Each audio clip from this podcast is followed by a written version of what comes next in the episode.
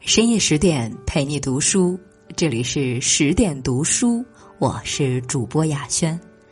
今天要跟大家分享的文章是《摆渡人》，很清醒的四句话，读懂受用一生。作者锦山月。当我们直面生存、死亡和爱，哪一个会是你最终的选择？英国作家克莱尔·麦克福尔。在他的现象级小说《摆渡人》里，向千万读者提出这个问题。我想每个人都会有不同的答案。克莱尔没有做出回答，但给我们讲了一个穿越生死轮回的故事。故事里，普通女孩迪伦因遭遇意外，灵魂飘出身体，遇见了她的摆渡人崔斯坦。在充满坎坷的人生里。在无法左右的命运中，迪伦和崔斯坦共同成长，学会了爱与勇敢。最终，他们成了彼此的摆渡人，重回人间。在他们的故事中，克莱尔用四句话道出了生活的真相，这堪称人间清醒的四句话。读懂了，便会受用一生。一，人活着就会失去。人生是一个不断得到又不断失去的过程，从我们降生的那一刻起，就要面临各种失去。也许是一件心爱的玩具，也许是一次学习的机会，也许是爸妈的陪伴，也许是相交多年的好友。就像《摆渡人》里的迪伦，小小年纪的他就不得不面对生活里的各种失去。五岁这年，父母离异，性格强势的母亲带着他独自生活。从此，一家人其乐融融的画面消失了，取而代之的是母亲的歇斯底里和求全责备。不仅如此，要强的母亲从不让父亲踏入家门，更不接受他一分钱的救济。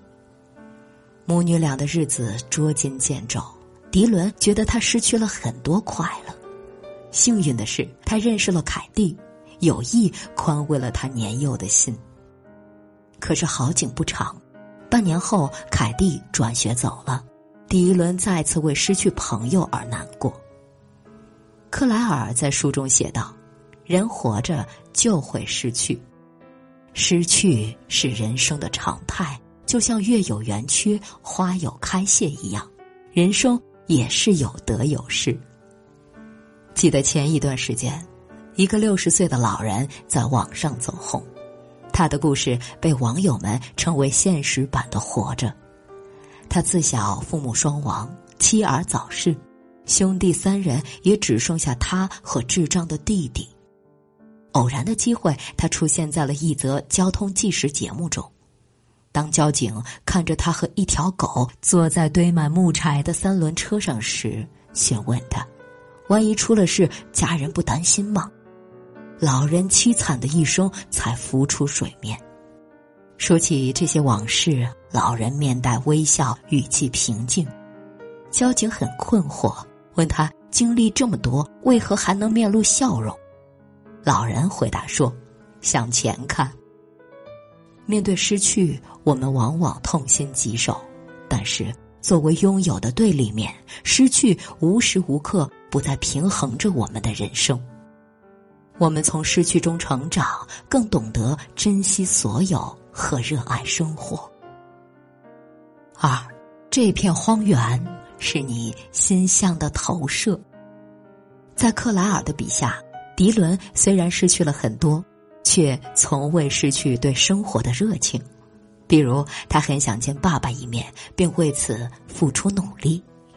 在第一轮软磨硬泡下，妈妈终于同意他去阿伯丁找爸爸。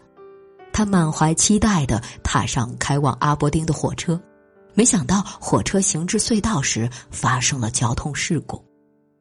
迪伦费劲儿的爬出隧道，没有看到想象中的救护车、警察、施救队，只看到一个黄头发的少年在不远处冲他微笑。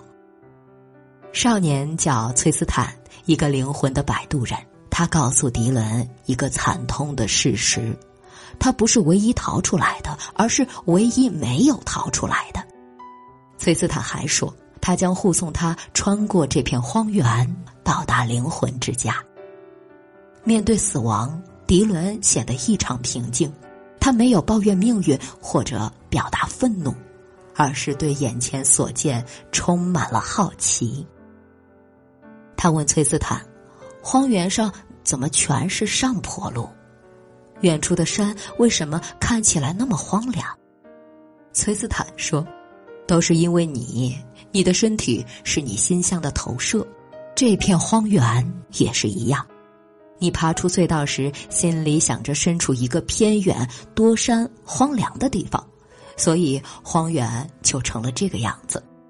你不爱锻炼，只要一走路就觉得是上坡路，感觉很累，所以这里也全是上坡路。物随心转，境由心造。每个人看到的世界都是内心的投射，你心绪惨淡，你的世界就暗淡无光；你心向阳光，生活就会春意盎然。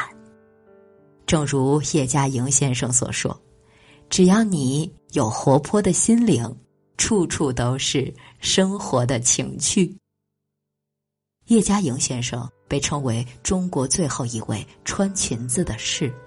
他是飞升中外的学者，教书育人七十余年，更是在九十四岁高龄的时候，把全部财产捐赠给南开大学。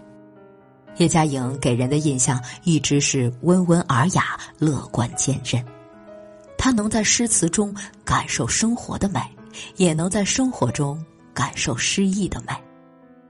但了解叶嘉莹的人都知道，她一生坎坷，经历过很多磨难。她生逢战乱，家道中落，母亲早亡，父亲失散，后来远嫁台湾，又陷入牢狱之灾。几年后，总算过上安稳的生活，丈夫又时常家暴。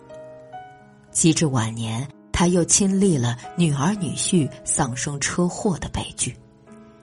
他的生活本是一片荒芜，却因为他心向美好，心存善念，生活。有了起色，他像一颗种子，命运把它落在哪里，它就在哪儿开花。生活里有太多无可奈何，既然左右不了命运，就试着调整心态，改变心境。当你的心境变了，一切都会不同。这点在迪伦身上同样适用。面对无法改变的事实，迪伦选择接受。并开始享受和崔斯坦相处的时光。三，每一个灵魂都是独特的，都各有各的美德与过错。作为摆渡人，崔斯坦是个有故事的人。在迪伦的请求下，崔斯坦开始讲一个令他最为难忘的故事。二战时期，曾有一个叫乔纳斯的纳粹士兵。刚讲到这里。迪伦就粗鲁的打断了崔斯坦，因为他一听到“纳粹士兵”这几个字就气得牙痒痒。但崔斯坦说：“每一个灵魂都是独特的，都各有各的美德和过错。”言下之意是请迪伦放下偏见，把故事听完。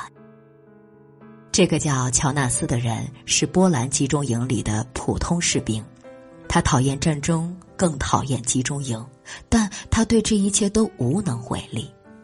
一天，长官命他枪杀一个老人，只因为老人摔倒时不小心蹭了一下这位长官。从不敢违抗军令的乔纳斯拒绝了这次任务，结果是他和老人一起被处死。崔斯坦说：“乔纳斯是他遇到的最可敬、最高贵的灵魂。”迪伦听后，为他之前的偏见表示了深深的歉意。《哪吒之魔童降世》里有句著名的台词：“人心中的成见就像一座大山，任你如何努力也无法搬动。”我们很难放下扎根于内心的偏见，因此我们常常被偏见一叶障目。曾看过一个名为《不中看的美食》的纪录片。其中有这样的一幕印象深刻：部分美国人对中餐敬而远之，原因就是他们以为中餐都使用味精，吃了后会食物中毒。即使唐人街的中餐厅一再声明绝不使用味精，但这些店还是令不少美国人望而却步。后来，一位韩裔大厨做了个有趣的实验，他请来不少美国人座谈，在他们毫不知情的情况下，分发了一些含有味精的小零食给他们。最后的结果是，所有人都安然无恙。片子里，专家解释说。味精并非中国特有，反而是美国使用最多的食品添加剂之一。很显然，让美国人谈虎色变的不是中餐厅的味精，而是他们心中的偏见。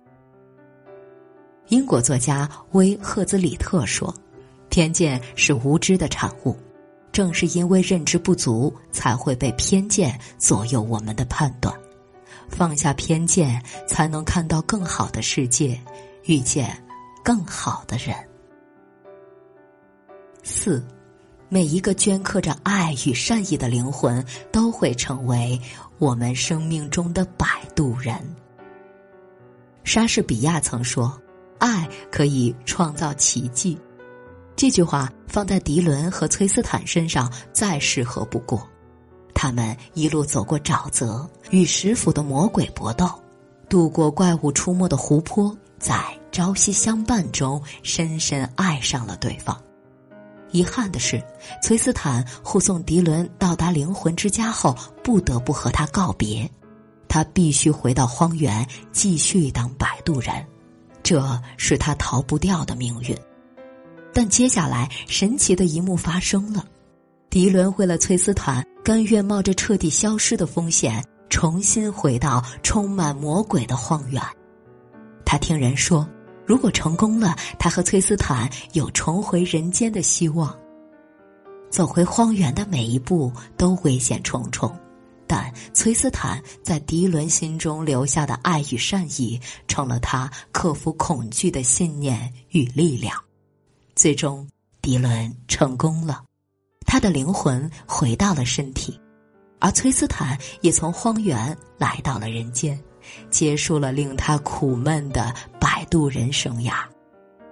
他们因为爱成了彼此的摆渡人，一起得到救赎。如果命运是一条孤独的河流，谁会是你灵魂的摆渡人？关于这个问题，克莱尔说。每一个镌刻着爱与善意的灵魂，都会成为我们生命中的摆渡人。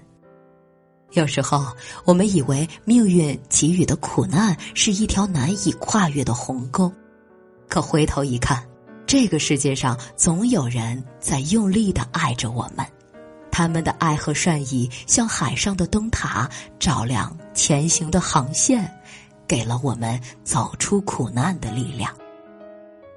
在一期《朗读者》的舞台上，乔真讲述了他和妻子汤国妹的故事。